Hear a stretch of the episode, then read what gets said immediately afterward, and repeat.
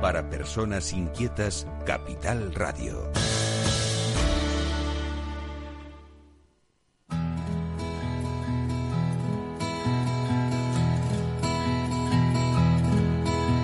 Comienza la caja de Pandora. Al verte sonreír. Al verte sonreír. Un programa especialmente dedicado al mundo de la discapacidad. El niño que ayer fui. El niño que ayer fui. En Capital Radio La 10, cada semana hablamos de aquellas personas que por una causa u otra han llegado a ser dependientes. No, no vendrá y así sabrás lo bello que es. Lo presenta y dirige Paula Romero. Bueno, pues aquí estamos, estamos nuevamente con nuestra caja de Pandora abierta y, y esperando muchas noticias, sobre todo noticias que puedan ser gratas, porque llevamos una temporada que todo lo que nos rodea mm, es, bastante negativo. Davinia de la Fundación Canaria Oliver Mayor, que hoy es el Día Internacional de la Fibrosis Quística, y, queremos hablar con ella porque tienen una jornada muy intensa para poder pues divulgar lo que es la, fibrosis quística y, y sobre todo mm, bueno pues hablar de las personas que tienen esta enfermedad que son- suelen ser personas muy jóvenes porque se nace con ella y se, se tiene a través de toda de toda la vida salvo que se pueda de alguna manera resolver. Sí, bueno, pues yo yo hablaba de Avinia antes de, de buenos días Avinia. Buenos días, Paula. An- antes de, con- de contactar contigo. La verdad que hemos tenido un, un percance muy gordo, estamos ahí metiendo desde, desde nuestros domicilios y hemos tenido un percance. Yo a los oyentes quiero pedirles disculpas porque porque los móviles funcionan muy mal y estaba hablando con José Manuel Ramírez Navarro del Observatorio Estatal de la Dependencia, pero se ha cortado la comunicación y la verdad es que me he quedado con, con la miel en los labios porque quería tener conocimiento de lo que estaban ellos eh, haciendo, que mañana creo que van a sacar la, la pues nada, la, el, el- el estudio de gasto social desde el año 2007 a 2020. Bueno, queda dicho y ya a ver si podemos en otro momento hablar con él. Davinia, tú Sí. como representante de la de la Fundación Oliver Mayor que protege o trata de, de, bueno de ayudar a las personas con fibrosis quística, Ajá. llevas muchos años ahí dando batalla. Sí, un Cuéntanos, poco, cuéntanos qué estás haciendo hoy. Bueno, pues hoy es el Día Mundial de la, de la FQ y tenemos algunas intervenciones en radio. eh, bueno, las, las trabajadoras sociales, yo soy la psicóloga de la Fundación, se encargan de hacer las reclamaciones políticas, instituci- instituciones públicas. Y bueno, lo que intentamos un poco es seguir eh, dando visibilidad a, a la fibrosis quística, lo que es la vida con la fibrosis quística, esta enfermedad rara. Y, y nada, más hoy con motivo de nuestro Día Mundial. Sí, que yo me alegro, de este me- mundo raro. Me alegro, me alegro que hoy, eh, ya, yo que tengo el programa solamente una vez a la semana, creo que es la primera vez que coincidimos, que coincide el día con, con la fecha, con el programa. O sea, que Sí, siempre lo hemos exacto. hecho antes o después. Sí, sí, hoy, hoy hemos coincidido exactamente. Sí, pues me alegro muchísimo. Davinia, cuéntanos un poco, porque tú sabes que, bueno, mm, habrá mucha gente que sepa lo que es la fibrosis quística, pero también mm, sabemos que hay muchísimas que no tienen ni idea de lo que estamos hablando.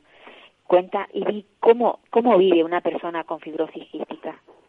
Bueno, lo, lo primero, la fibrosis quística es una enfermedad crónica, genética, no se contagia, se nace con ella y además es una enfermedad rara dentro de las raras, de las más comunes porque tiene bastante incidencia, pero sigue considerándose rara. Bueno, la fibrosis quística lo que hace es que los fluidos de, los órganos eh, sean más espesos y más abundantes, por lo que afecta principalmente al sistema respiratorio y digestivo. Pues normalmente la capacidad respiratoria se suele ver afectada, mm, pero eh, para, tratarlo las personas con fibrosis quística hacen fisioterapia respiratoria para mejorar eh, los, los músculos eh, del aparato respiratorio y para intentar mm, expulsar lo más posible eh, las flemas, que son los fluidos del sistema respiratorio. Eh, hacen deporte, eh, hacen antibioterapia, que inhaladores y demás también para esto, eh, los antibióticos para intentar eliminar lo más posible los virus y las bacterias que se alojan de una manera más resistente en, en unos órganos con, con más con más flemas, con más fluidos y más espesos. Eh, toman muchas pastillas diarias, eh, ha contabilizado que hay como hasta 30 pastillas diarias según la persona con FQ, también esto es muy variable eh, de persona a persona.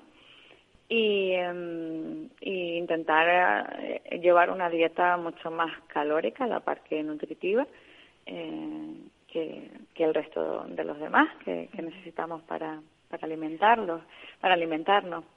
Y bueno, y últimamente hay unos nuevos medicamentos que están siendo determinantes porque van al, al, a la mutación genética, al, al, fallo que provoca la mutación genética de la FQ, que provoca estos fluidos más espesos y más abundantes.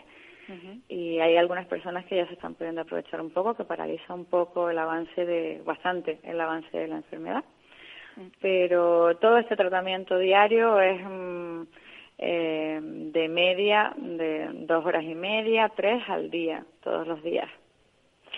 Por eso, el, o sea, la persona que, que sufre esta enfermedad tiene limitado tu, su, su, o sea, la, vida no la puede hacer igual que el resto. Eh, cuando son, cuando son eh, estos pequeños, el colegio mmm, tendrán que protegerse con más que otros niños. Cuando son adolescentes, lo mismo. Luego, uh -huh. eh, ¿qué pasa cuando se llega a esa edad eh, adulta mmm, en la que ya tienes muchos problemas? Cuando ya los problemas pulmonares son muy gordos, muy graves.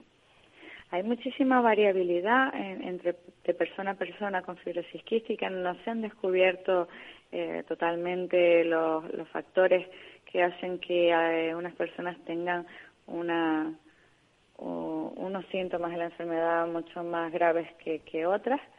Eh, pero si lo que sí se sabe es que es determinante el cuidarse, todo este tratamiento que estábamos hablando. Uh -huh.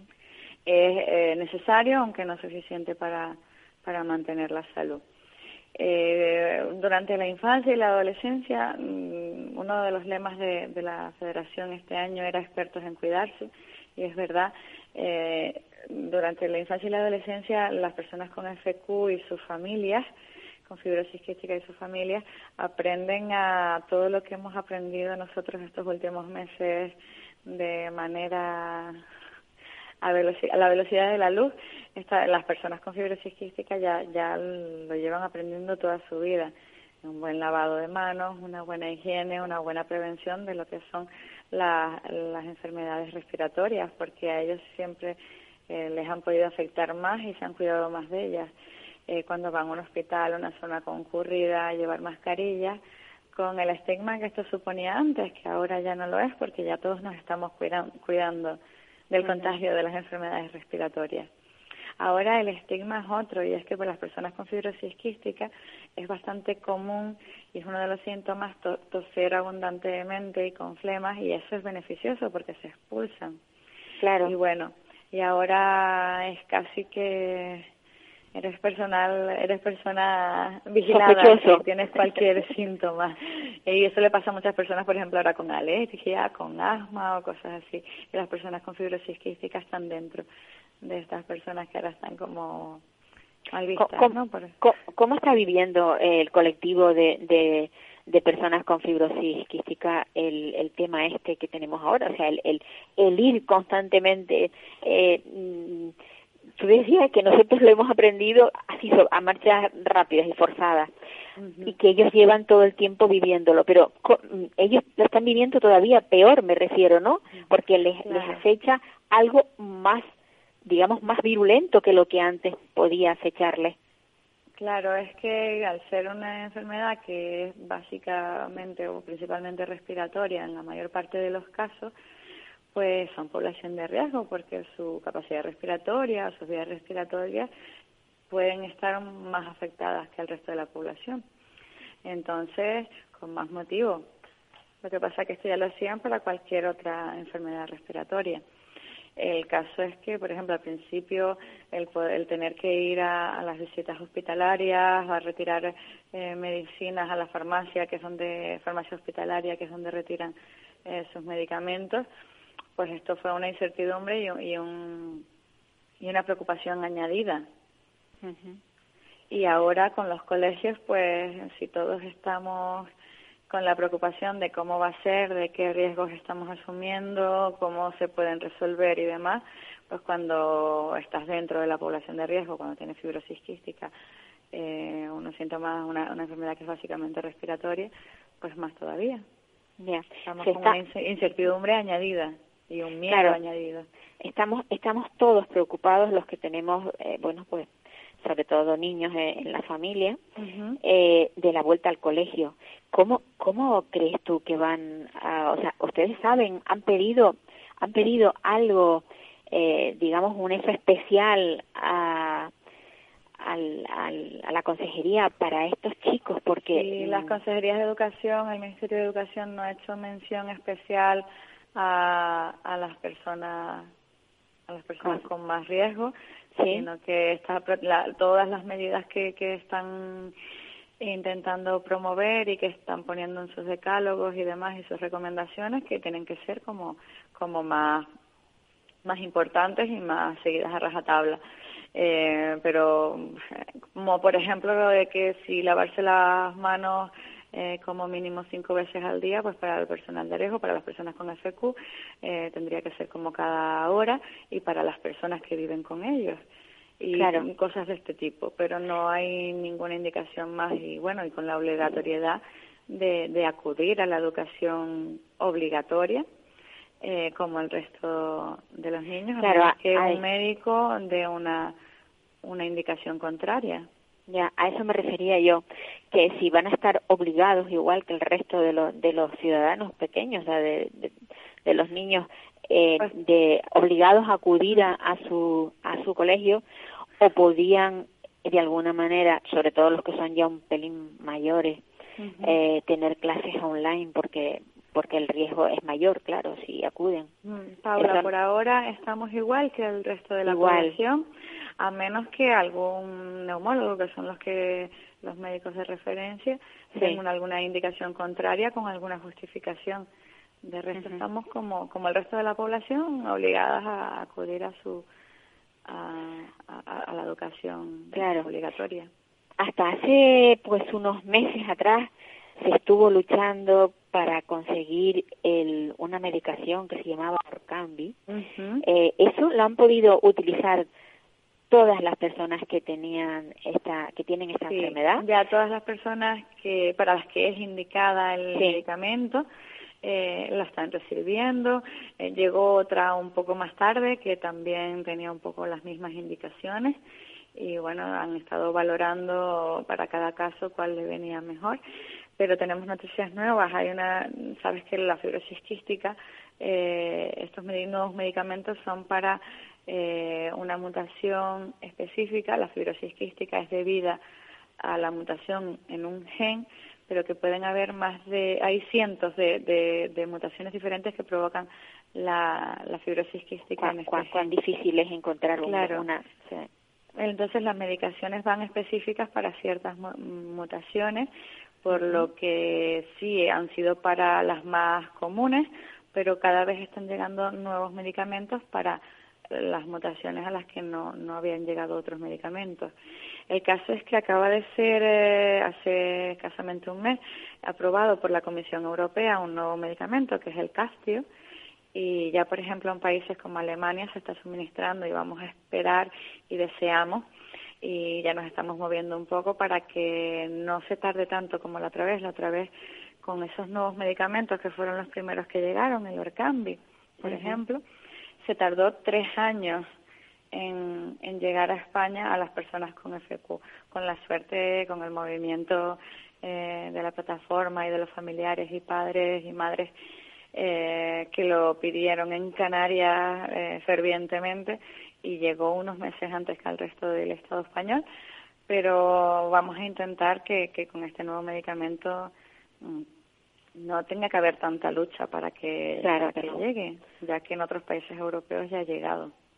Es que eso, eso duele mucho, pensar que, Mm. que es una medicación para mejorar la calidad de vida de, de las personas que, las, que están sufriendo, porque eh, quieras que no, ellos no lo están pasando bien, no, no es divertido tener, tener este tipo de, de enfermedad.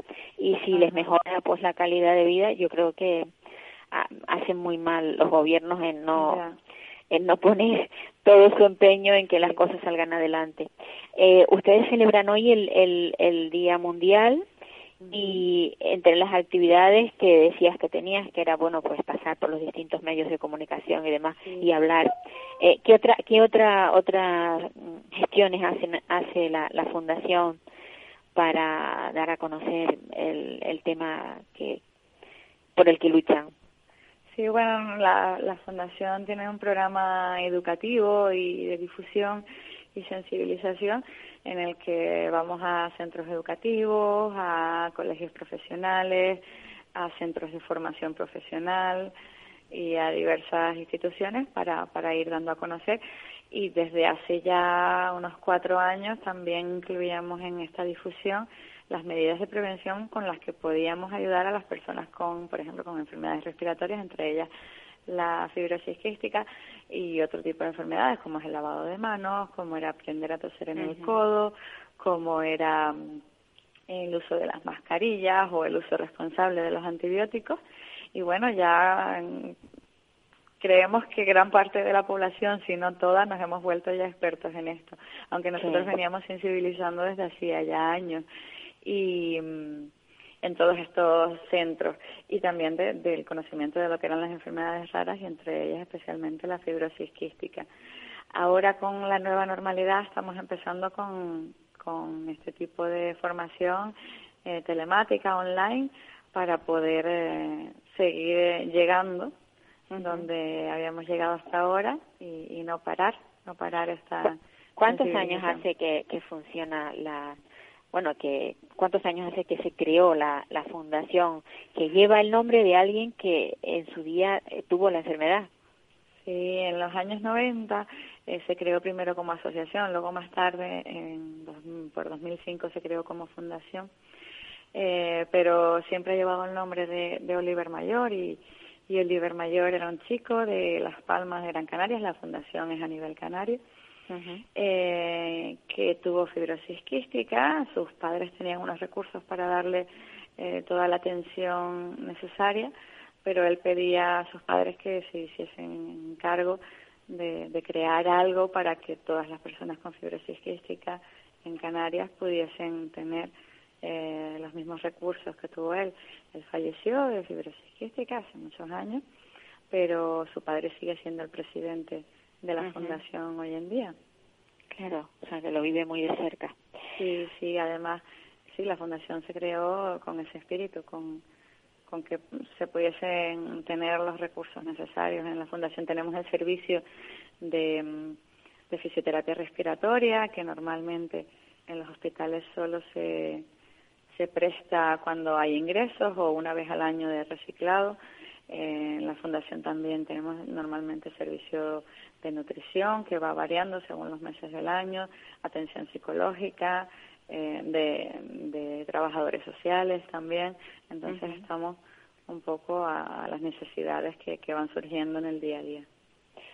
Eh, yo sé, conozco a una persona que pertenece a la, a la asociación vuestra, bueno, a la fundación, mejor dicho, que ha tenido que ser trasplantada y eso también es algo que a lo que tienen que recurrir ya en última instancia cuando cuando los pulmones eh, no funcionan eh, para Con dar esta- vida, para dar vida.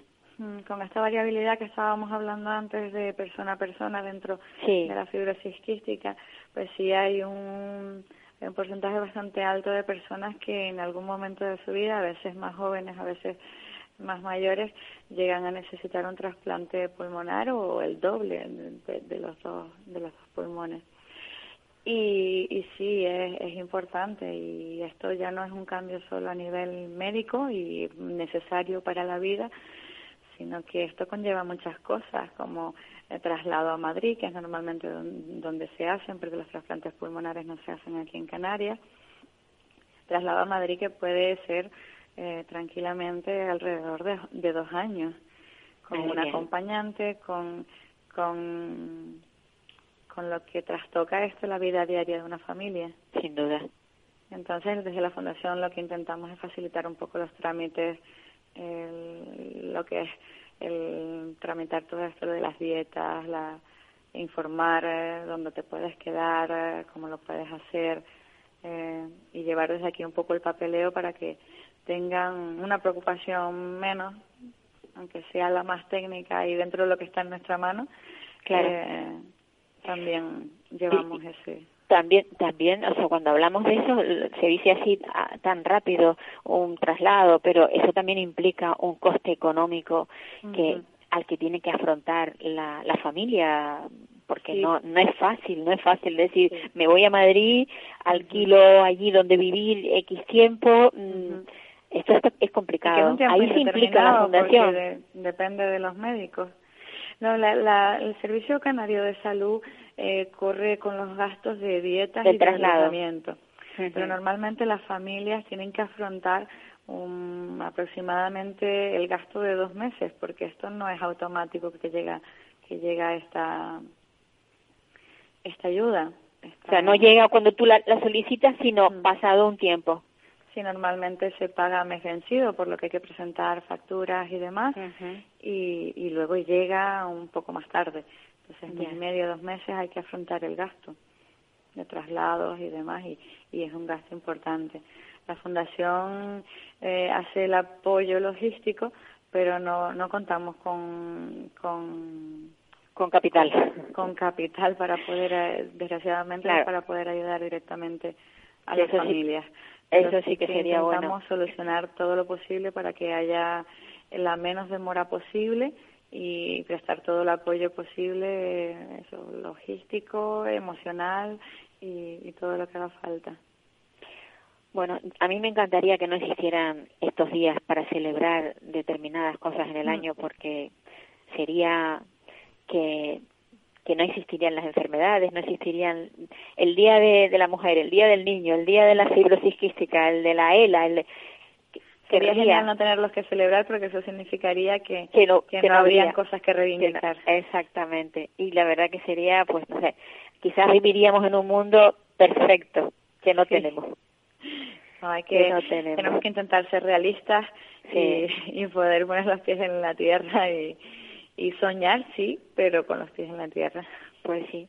Bueno, yo yo lo que espero es que la labor que hace la fundación siempre sea mm, productiva, que no que, que ese esfuerzo y ese trabajo que se emplea eh, no sea en vano, sino que se vean los los al final del año hagan un recuento y digan, madre mía, qué evaluación tenemos tan positiva de todo lo que hemos trabajado, ¿no?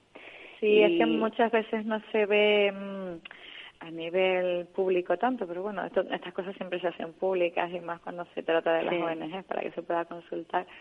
Pero mm, individualmente, con cada persona, con cada usuario de la fundación, siempre vale la pena, porque que le hayas eh, mejorado un poquito, facilitado un poquito la vida, ya merece la pena para la fundación. ¿Y qué, cuál es el número de, de afectados ahora mismo a nivel de Canarias? Pues a nivel de Canarias estamos cerca de las 200 personas. Hablamos de, muy, de muy pocas personas, de muy pocas, no son, no son tantas. ¿Y a nivel nacional? A nivel nacional no tenemos los datos, esto por, eh, por mm, temas de protección de datos y demás. Eh, nunca sabemos el dato exacto porque tenemos las personas que están afiliadas a la fundación, que son usuarios de la fundación, pero luego hay personas con FQ que no que no, que no, que no, sabéis, no, no conocéis. Pues nada, no, bueno, yo... conocemos. Pero sí hay datos de, de eso, de que es una enfermedad rara, una de las enfermedades raras de las más comunes eh, y, y que se, se van cumpliendo los datos por, por tema eso de, de protección de datos a nivel médico, hospitales y demás. No se, no se facilita mucho, aunque se intenta hacer desde desde la Federación de Enfermedades Raras se, intenta hacer una base de datos decente, es complicado por todo esto de, proteger la, la privacidad de cada persona. Pues sí. ¿Y sabes si últimamente han nacido algún que otro crío con, con la enfermedad? Porque ya esto como se detecta y ya se sabe antes de tiempo que puede modificarse, o bueno, no sé si genéticamente se puede modificar el tema para que el niño no venga con la enfermedad. Bueno, se hace un estudio genético a las familiares más cercanos de las personas con FQ para que si deciden tener descendencia puedan prever, prever esto y que, y que y evitar así la fibrosis quística. Pero normalmente los casos de fibrosis quística ya suelen nacer en familias en las que es totalmente desconocido la enfermedad. Claro, Entonces, sí, porque claro, hay que, hay, tienen que haber eh, dos, los dos progenitores tienen que ser portadores del gen, que aproximadamente somos uno de cada 30 personas somos portadoras, a lo mejor sin saberlo, lo más seguro los dos progenitores tienen que ser portadores y siendo los dos portadores hay una probabilidad del 25% de tener hijos con fibrosis quística. Esto es uno de cada cuatro. Entonces, cuando nace un niño con fibrosis quística, normalmente es desconocido para la familia. Es lo más común. Y sí, en este último año hemos tenido varias familias en, la fundación que han entrado a formar parte porque se les ha diagnosticado con la prueba del talón que es la prueba que se les hace a los bebés en el primer mes de vida. y, que no, no desconocían lo que era la fibrosis quística de antes. Así que sí, pues siguen naciendo niños con fibrosis quística. donde suele haber más prevención y, se puede se puede ver antes de incluso de intentar eh, tener hijos es cuando ya hay un familiar. Claro. Pues nada, yo ojalá antes de, tener críos se pudieran hacer todas y cada una de las pruebas que puedan detectarse para que no haya no solamente esta enfermedad, que hay algunas, hay muchísimas más enfermedades congénitas que, que bueno, que se... Sí, es que hay tantas enfermedades congénitas que no se nos hacen las pruebas para ver si somos portadores de algo, de algo de, una, de alguna enfermedad que, que pueda afectar a nuestra descendencia. Normalmente se hace solo cuando hay antecedentes. No se sospecha. Pues hay muchas cosas, hay muchas cosas por ahí. Da, Davinia Rodríguez Martín, psicóloga de la Fundación Canaria Oliver Mayor. Oliver Mayor, que se dedica a la protección y, ayuda de las personas con fibrosis quística. Muchísimas gracias por estar ahí y, y, bueno, y por acceder a nuestros micrófonos para contar qué es lo que se está haciendo. Muchas gracias a ti, Paula, como siempre, por eh, ser la voz de, de las personas eh, con mayores, a lo mejor, dificultades en algún momento aquí en Canarias y ya a nivel nacional, ¿no? Sí, estamos a nivel nacional. Esa, es, es, una, una satisfacción para nosotros. Y pues nada, muchas gracias a ti y un saludo a todos los oyentes. Bueno, pues nada, un abrazo. Igualmente. Amigos, yo yo me he quedado hoy con muy mal sabor porque a mí esto de, no poder contactar y de haberse quedado eh, el tema de, de la entrevista que tenía con José Manuel Ramírez Navarro, mm, la verdad es que me he quedado muy muy afectada, esa es la palabra, porque me, me hubiese gustado muchísimo que nos hubiese hablado de de bueno de, lo que hacen porque el observatorio estatal de la dependencia es sencillamente eh, el, pepito, grillos digamos de, de, de, los gobiernos ese que le va diciendo qué es lo que está mal y qué es lo que está bien dentro de los temas sociales. Y como bueno no sé si sabrán mañana sale el estudio del gasto social y este gasto social engloba pues la educación la sanidad los servicios sociales y este estudio está hecho desde el año 2007 al 2020. Espero que se publique pronto, creo que, ponía el próximo miércoles a las 9, digo el próximo miércoles día 9 a las 8 horas es cuando va a salir publicado y estaremos todos al tanto para, para saber cómo va la cosa. Y intentaré en otro momento hablar con José Manuel Ramírez porque creo que es una persona a la que eh, de vez en cuando hay que tener en estos micrófonos para que nos ponga al día de cómo está el tema de, de la dependencia y de otros servicios que, sociales que bueno que acompañan a, a nuestra sociedad. Y ahora estoy a la espera de que nos nos comuniquen con con Sergio, sí, con Sergio, Sergio que pertenece al gabinete de se llama Tracer. Hola, Sergio, buenos días. Hola, muy buenos días, Paula. Un placer estar contigo y con todos tus oyentes. Encantada, encantada de, de poder hablar contigo y sobre todo de, de que nos cuentes, nos cuentes tu trabajo. Sergio Martín Corso es él, él es psicólogo, pero bueno, es un psicólogo muy activo porque trabaja muchos, toca muchos palos dentro de la psicología y tiene este centro que se llama Kaiser, que es un gabinete del que, bueno, mm, dependen muchas personas porque ya sabemos que no todo lo cubren los gobiernos, no todo lo cubre la seguridad social, eh, no todo lo cubre pues eh, la educación ya y cuando hay una persona, un niño sobre todo que esté afectado de algún problema, pues tiene que recurrir a un gabinete particular. Háblanos de Crazy, cómo empieza, quién lo funda, mm, de dónde parte la idea. Bueno, primero muchísimas gracias por también dar eco ¿no? a, las iniciativas privadas. Eh, en principio nuestro centro es un centro multidisciplinar que arrancó pues allá por el 2015, aunque realmente se gestó un año antes. Eh, somos realmente tres, tres codirectores, aunque en el centro la verdad que el modelo que utilizamos es muy horizontal.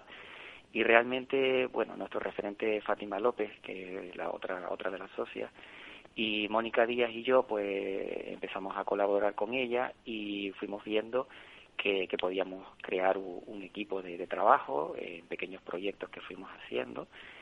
Y estuvimos como un año pensando en la idea, pensando en cómo queríamos que fuera el espacio en el que íbamos a trabajar y sobre todo el modelo de trabajo, el procedimiento y de las primeras cosas que nos dimos cuenta, eh, Fátima estudió en Barcelona donde estaba ya muy avanzado todo el tema de atención temprana y había tenido pues eh, incursión en, la parte de, de los CETIAPS. Y pensamos eh, que podría ser interesante eh, tener un modelo similar, por lo menos en el oh. área de infantil, porque el centro se dedica también al área de adultos, en el que, aunque como iniciativa privada, pero eh, trabajáramos en equipo.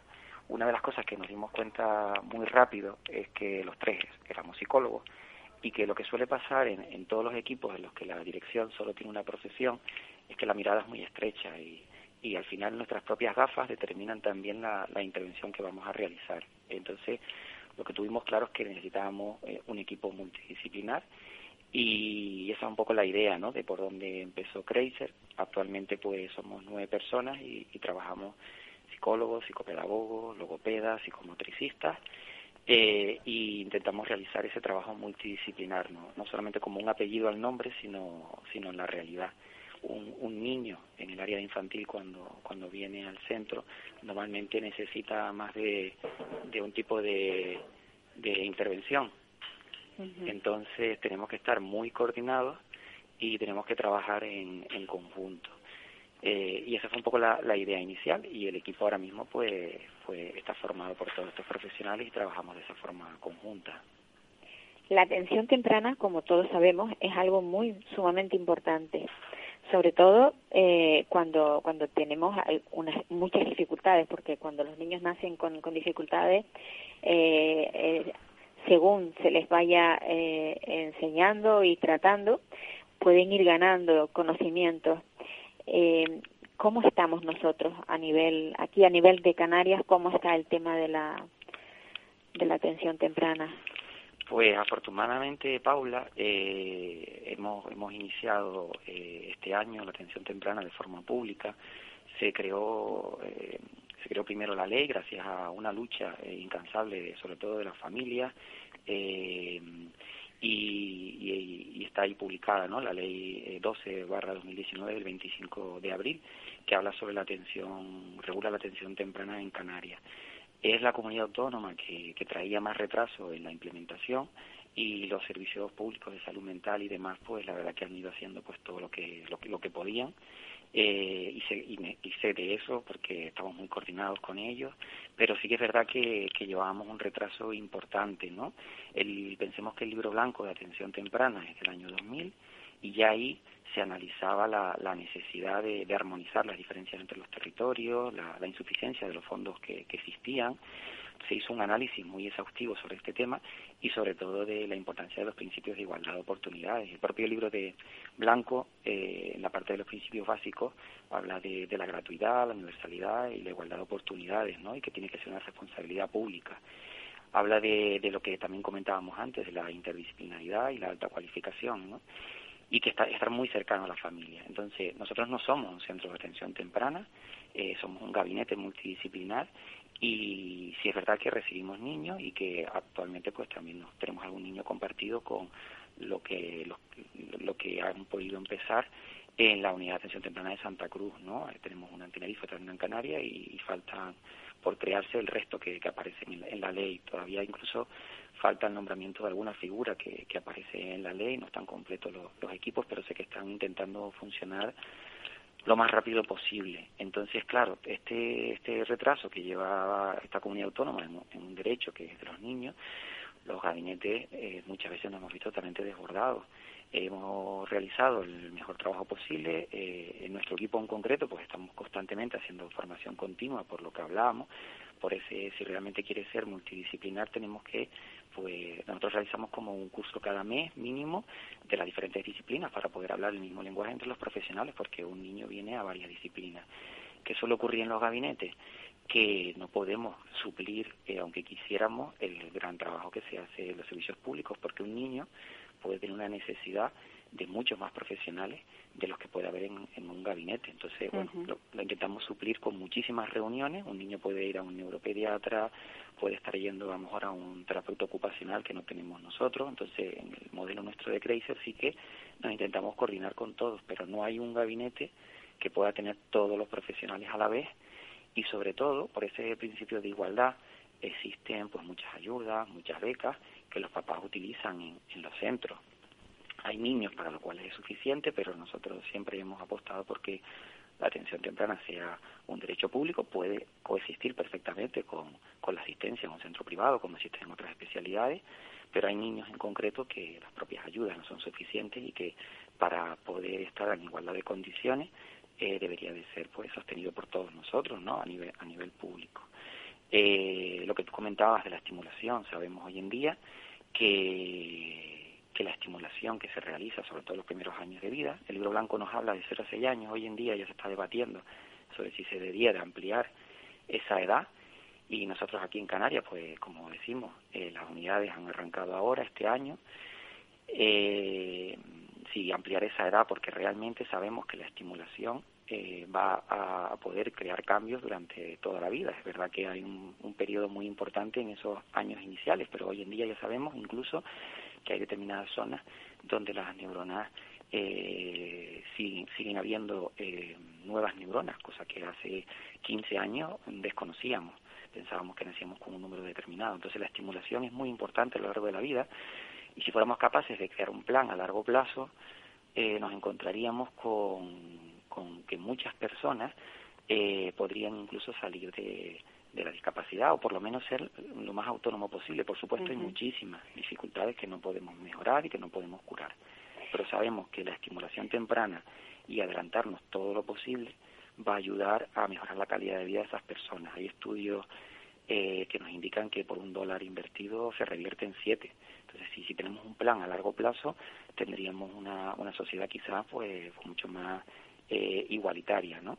Eh, en el propio libro y bueno, los profesionales lo sabemos, hay diferentes tipos de prevención, tenemos la, prevención primaria, que se habla de esta planificación, de justo de lo que, de lo que hablabas en la, en la entrevista anterior también, si ya tenemos un estudio realizado y sabemos que, que un peque viene con dificultades, pues ya empezamos a, preparar todo, ¿no? Y todo, todo niño con prematuridad, pues debería de pasar por la atención temprana, igual que pues pasar por sus revisiones de, de respiratorio, de cardiología y demás, simplemente pues como prevención Después tendríamos una prevención secundaria, que sería cuando ya sabemos que hay un, un trastorno, por ejemplo, del desarrollo, y ahí pues evaluar lo más pronto posible para intervenir.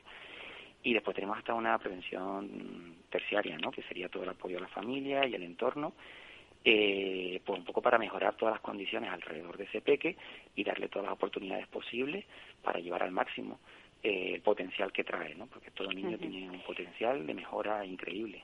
Pero Kreiser no, no solo se queda aquí, eh, Kreiser eh, se dedica a, a preparar a profesionales, o sea, a instruir a profesionales para que puedan trabajar. Ustedes hacen cursos para, para, para que los profesionales eh, tengan los conocimientos suficientes como para ayudar a, a estas personas. Sí, nosotros tenemos convenio de prácticas, tanto con, con la Facultad de Psicología de la Universidad de La Laguna y con el Máster de Psicología Genial Sanitaria, y igualmente con, con la Universidad Europea de, de, Canarias, ¿no? que ambas tienen pues tanto la, la, carrera como, como el máster. Eh, y en principio ese convenio está abierto al resto de profesiones que, que tenemos en el centro, como es logopedia, psicopedagogía y demás. Cuando realizamos las prácticas, eh, a pesar de que, es, por supuesto, cumplimos lo, lo, los criterios que aparecen en las prácticas, sí, les decimos tanto a los alumnos que vienen como a sus tutores el que para nosotros nos parece muy importante que no solamente hagan prácticas de la profesión para la que vienen, sino que roten y nos vean un poco trabajar a todos porque la realidad fuera es, para nosotros es esta, la mejor manera de avanzar un niño es en un equipo multidisciplinar, entonces tienen que saber qué es lo que hace, pues, si tú eres psicólogo, un logopeda eh, en la vida real, ¿no? Y qué hace un psicomotricista. Entonces, en las prácticas van rotando por todos esos servicios. Uh -huh. Y después, en la parte que hablabas también de formación exterior, llevamos ya años intentando eh, organizar cada año, pues, cursos de alto interés, pero sobre todo muy prácticos. Hemos tenido el placer de, de organizar la, la, formación trayendo al equipo de, de Letrea, de trastorno específico, trastorno del espectro autista, y hemos realizado la misma formación abierta, se juntaban profesionales de otros centros, consejería, eh, pues en referencia a la que ellos hacen en su centro específico de, en Madrid, que es un centro de referencia, y la hemos, la hemos traído y un poco nosotros hemos hecho ahí de, de organización. También nosotros hemos impartido sobre trastornos eh, específicos del lenguaje, también hemos traído algún, algún profesional en referencia a difonía. Entonces, todos los años siempre intentamos organizar, aunque es una iniciativa privada, pero no una iniciativa lucrativa, sino intentamos que sea una formación determinada cada año eh, y que en principio intente aportar pues competencias, en este caso a profesionales, también muchas veces vienen familias,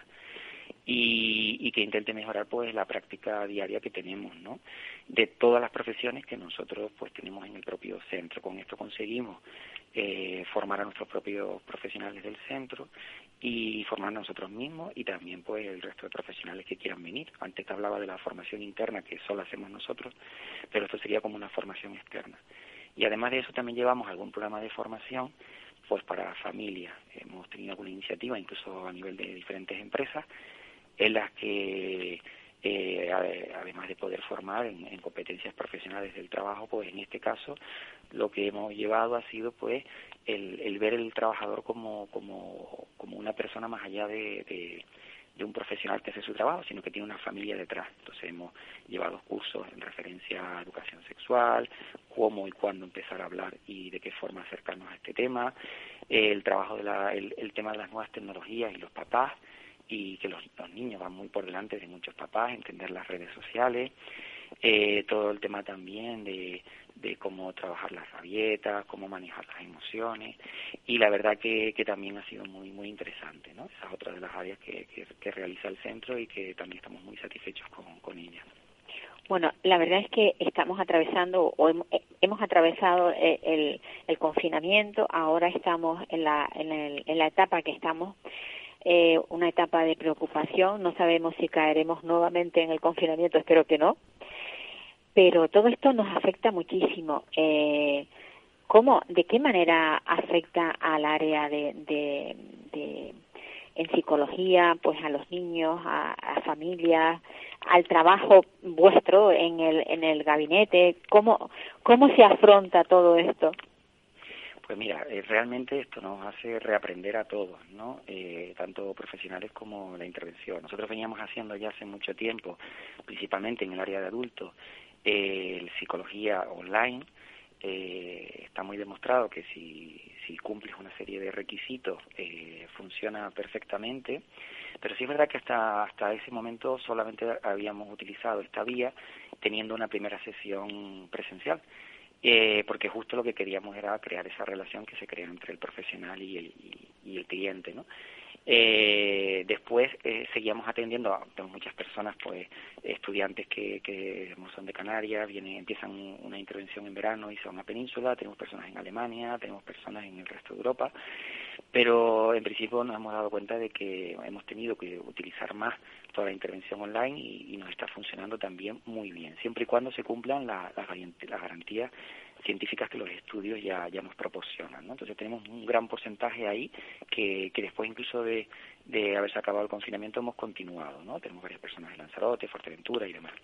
Después, con la parte de, de infanto-juvenil, ahí es donde hemos tenido un, un reaprendizaje también nosotros. Existe mucha dificultad eh, sobre todo con los niños que más dificultades tienen, y está claro que no hay nada como el contacto, y los niños necesitan el contacto, sobre todo en determinadas edades, en las edades tempranas. Es imposible no, no tocar, no acercarte a un niño. Yo ahora mismo justo ah, lo que, lo que me planteo es cómo, cómo van a ser ¿no? en los centros infantiles, porque es que un niño si se cae hay que consolarlo, hay que quitarle esos mocos y eso es inevitable, ¿no? Eh, porque es que es parte del, propio desarrollo eh, del ser humano. Entonces, con los, con los niños que tienen más dificultades, hemos intentado trabajar a través de los papás. Hemos trabajado e incluso nos hemos centrado en, en las conductas que más le preocupaban durante el, confinamiento en casa, ¿no? Y un poco la evolución. A todos los niños hemos buscado una alternativa y sobre todo lo que hemos estado es eh, uno de los principios que te decía al principio, la cercanía, ¿no? el acompañamiento, eh, dar ánimo, que todos hemos pasado por momentos de subida y bajada, incluso también los propios profesionales del centro, pero con los papás de estos niños eh, hemos ido pues trabajando determinados eh, comportamientos y emociones que iban apareciendo a medida que iba pasando el tiempo del confinamiento. El programa que teníamos pensado para cada niño en la medida de lo posible lo hemos intentado cumplir por esta vía y cuando no era posible pues más un poco la parte de acompañamiento. Pero sí hicimos mucho de intervención, por ejemplo en psicopedagogía, eh, y siendo muy respetuosos porque al final también los papás estaban trabajando, eh, a todos nos venía una situación muy complicada y entonces lo que hicimos fue adaptar toda la intervención que íbamos a realizar pues a cada niño. Con algunos niños, eh, sinceramente, no hemos podido eh, llegar. Por lo tanto, lo que hacíamos era eh, trabajar o a través de los papás o por lo menos estar ahí, estar ahí cercano, eh, grabándoles vídeos para que nos vieran, eh, escribiéndole a los que pudieran eh, leer y demás, pues cartas, dibujos, teniendo mucha videoconferencia, etcétera, etcétera, ¿no? Con muchísimos recursos, eh, de forma que se, se mitificara el, el efecto de que todos estábamos, estábamos pasando. Pero, pero se puede realizar intervención salvo en algunos casos en concreto y salvo algunas intervenciones. Hemos tenido que modificar intervenciones niños que venían así con motricidad relacional, no, no, no puedes eh, hacer ese tipo de intervención. y entonces nos hemos centrado en, en, trabajar otras cosas que también eran necesarias ¿no? en, ese momento. La verdad es que es tremendo porque hemos pasado de, de además somos somos un, un, un, pueblo, o sea, un país o una raza, no sé cómo, que somos muy dados a, al, al tocarnos, a, a, al abrazo, a eh, todo lo que sea una demostración del el afecto, nosotros lo demostramos de esa manera. No somos fríos, somos muy cariñosos. Y yo me pregunto, ¿cómo vamos a hacer? ¿Cómo vamos a reciclarnos para volver a detrás? Porque yo creo que no vamos a volver a ser los mismos. Creo que seguiremos, eh, o sea, vamos a tener que, hay un antes y un después de, de, de esta pandemia y vamos a tener que cambiar todos nuestros hábitos, pero además para siempre. Es la sensación que yo que yo experimento. Entonces, de cara a los niños, como tú decías, un bebé o alguien, un, crío en el colegio que se cae, la profesora no va a ir a cogerlo, darle una, una chuchoncito para que se le quite el llanto. Eh, es que es tremendo, ¿verdad? Yo, yo creo que en determinadas edades va a ser imposible, ¿no? Va a ser imposible el, el 100% de seguridad y vamos a tener que ir trabajando con, con un determinado porcentaje de, de riesgo, ¿no? Pero justo por lo, por lo que tú decías, ahora mismo en determinadas edades, eh, justo que están en el desarrollo de esa parte social, eh, además, fíjate que les damos un mensaje contradictorio, le hemos dicho a, a los niños hasta ahora compartan, eh, les hemos dicho eh, hay que ayudar al otro y justo ahora eh, le estamos dando el mensaje el mensaje contrario no yo creo que hay determinadas edades que además esa parte del desarrollo social que forma parte de nuestra inteligencia también eh, se forma y es el que también tenemos que, que cuidar. Y lo tenemos que cuidar con hay un pequeño porcentaje de riesgo que vamos a tener que asumir, pero es que si no, si miramos hacia adelante, a, a dentro de 30 años, tendremos una una población pues quizás muy individualista que no ha desarrollado todas esas competencias relacionales que, que caracterizan al ser humano, que no pensará en el otro y creo que eso lo tenemos que cuidar. Me decías que cómo, pues yo creo que en determinadas edades vamos a tener que tener una mirada mucho más cálida y vamos a tener que trabajar la mirada y vamos a tener que trabajar porque todo no se puede trabajar desde el lenguaje ¿no? y desde la distancia.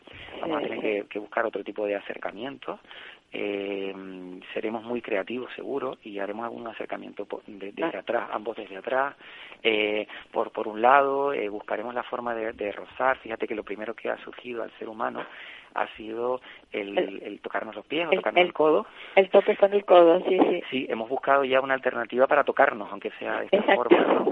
Eh, entonces, pensemos que, que, el contacto, el tacto, es el, primer eh, primera sensación ¿no? que, que tiene el bebé al nacer y de ahí viene el, el piel con piel y el, el contacto que tienen en las dos primeras horas que está muy abierto al mundo ese bebé, después se produce un pequeño decaimiento de esa gran activación que tiene tras el parto y por eso está el piel con piel y cuando cuando no lo puede hacer la mamá por una razón incluso se, se lo hace se presta se presta al padre o, o alguien que los que hemos tenido el, placer de, de, de, pasar por esa experiencia, pues es increíble, ¿no? y es por esto, es porque en la contención, en la forma de coger al bebé, de esa mamá, en el tono, eh, es la, relación, ¿no? Cómo está ese tono, es la relación que tiene el bebé con el niño. Entonces, en esas primeras etapas, en la etapa de centros infantiles y demás, es muy importante, ¿no? Es muy importante todas esas profesionales afectivas que rodean a nuestros hijos y bueno, que desde aquí yo creo que tenemos que hacer un reconocimiento a los profesionales educativos porque creo que están haciendo todo lo posible para, para, para reincorporarse y no les está haciendo nada fácil. Nosotros en los centros pues llevamos desde, desde mayo creando nuestros protocolos y demás y ahora vamos como un poquito más, más rodados y más en automático, pero los, los profes que empiezan ahora, yo creo que hay que arroparlos, hay que apoyarlos y yo creo que van a hacerlo todo lo mejor posible por nuestros hijos como siempre, ¿no? En todas las profesiones hay personas que no... Sin lugar a dudas. Pues Sergio, nos queda, nos queda poco tiempo, nos queda un par de minutos. Yo mm, al principio me quedé bastante mm, traumatizada porque tenía una entrevista con José Manuel Ramírez. Vuelvo a repetir eh, que decirle a los oyentes que disculpen, disculpen que hayamos tenido este este tropezón tan grande con un con un móvil porque no nos ha permitido hablar con José Manuel Ramírez de del del del observatorio estatal de la dependencia. Mm, Sergio gracias por participar al revés, a, ti por, por, por, llamarnos, por también interesarte por, la, por las iniciativas que intentamos hacer desde, desde la parte más privada, pero esta es una profesión de pasión y al final siempre intentamos buscar soluciones para, para todos los peques y lo que necesites cuando quieras, pues por aquí estamos. Y... Pues ahí, está, ahí está el, centro Tracer y su director que nos ha hablado durante todo este rato. Mm, voy uno a de los codirectores que, que, que, somos tres y como te decía esto es muy difícil eh, de, gestionar por una sola persona y aparte de eso pues bueno pues ahora mismo la, la, la, voz representante o representativa del centro. Muchísimas gracias por estar ahí por, por participar por tener ese trabajo social tan importante y, y por participar en nuestro programa por supuesto repito pues muchísimas gracias a ustedes. Espero que, que, haya sido interesante y, nada, muchas gracias por la labor que realizas con, con este programa del que somos seguidores. Un abrazo muy fuerte. Sin duda. Pues, queridos oyentes, mm, no voy a decirlo más. José Manuel Ramírez Navarro mm, estará en otro momento con nosotros. Yo quiero desearles a todos pues una buena jornada, decirles que que se cuiden muchísimo porque todo depende de, de cómo estemos eh, y cómo nos cuidemos y sobre todo la prudencia, la prudencia que esté por encima de todo para que no nos contagiemos y no contagiemos a, personas que pueden pasarlo mal e incluso pues fallecer. Eh, un abrazo a todos y hasta la próxima semana. Si hoy por fin pruebo el champán, ¿puedo? No. Me voy olvídense en adiós. Me voy con un suspiro y un adiós, adiós.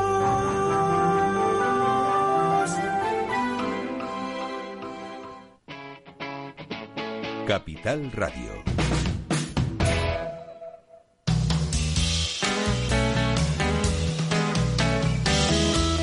Capital Radio, música y mercados.